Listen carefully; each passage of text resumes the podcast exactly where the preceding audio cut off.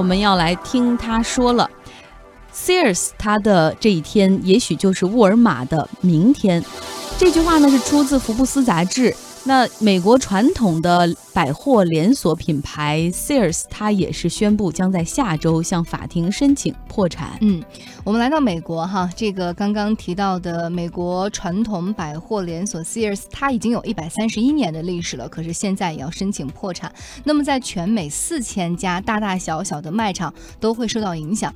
其实早在二零一一年的时候，他们就已经不盈利了，苦苦坚持了六年之后，终于无力支撑。那这个消息。公布之后，它的股价也是下跌了百分之十二。嗯，我们来给大家介绍一下这个 Sears 哈，Sears 呢成立于一八八六年，至今有一百三十一年的历史了。它的总部在芝加哥。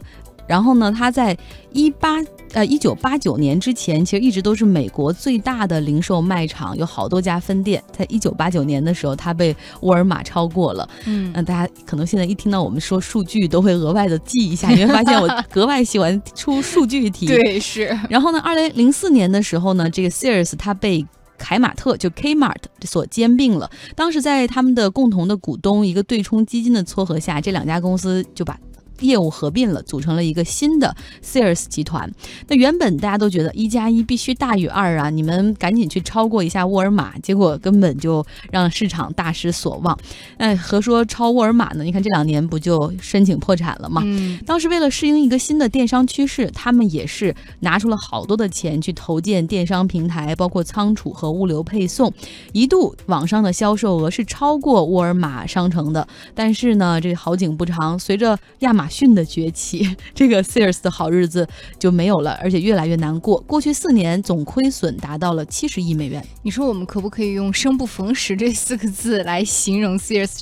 过去这几年的状态，对，就是他可能在自己的传统战线上没有办法保有自己的优势，在新战线上又来了更强大的敌人哈。他们其实，在之前也是苦苦挣扎，做了很多的改变，比如说先要收缩战线，砍掉一些不赚钱的，比如说有十七家百货提前解约，还有合并的门店。即便如此，也没有改变财报的数字。一六年，它的销售额下滑百分之十，甚至在呃本月初的时候，呃。Sears 还将旗下的这个 Craftman 这个品牌给卖掉了，就是也希望这个钱可以补进公司的养老账户，就是先把人员安定一下。真的就是说，在尽其所能的去做一些这种改变和收缩。感觉他好困难啊！你想养老金的账户都出现资金不足了，也就是他原来那些老员工可能拿不到退休金的这种情况下，那说明这个公司的运营真的已经烂透了。对呀，从一零年至今，他们是亏损了一百亿美金啊，然后债务。啊，也是很多的。对，那目前我们看到这个 Sears 的股价是七点八九美元，而五年前的时候，它的股价是高达八十美元。而我们再看一下它历史的高点，出现在二零零七年，那个时候它的股价是多高呢？一百九十一美元，也就是现在差不多苹果呀或者亚马逊，好像这类科技公司才能够企及的高度。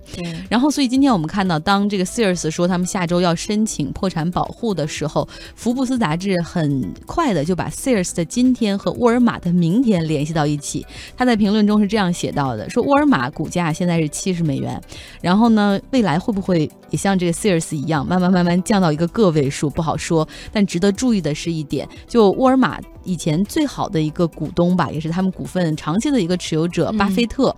巴菲特在去年的时候把沃尔玛全部清仓掉了，不再持有这家公司的股票。以前我们知道巴菲特是重仓了很多这种实体的企业，可是现在我们看到美国不光是实体门店，零尤其是零售业当中哈，是更是在经历着寒冬。像刚刚我们提到 Sears 申请破产，它的电子卖场 Radio Shack 申请破产，还有 J.C. Penney 今年是关。关闭了一百三十八家门店，梅西百货那么有名的一家百货公司哈，今年也是关闭了它的六十八家门店，而 MC 体育六十八家也已经关掉了。就是所以说，传统的可能不只是中国的问题，我们总说中国的现在商场里没有人啊，然后大家都只是去楼上看看电影、吃个饭。对，看来美国的百货公司实体就是这种餐饮啊，不是餐饮，实体的这种连锁卖场也出现了这样的问题。因为确实是呃人类的那种购购买习惯是消费习惯发生了一些变化，而且那种变化是就是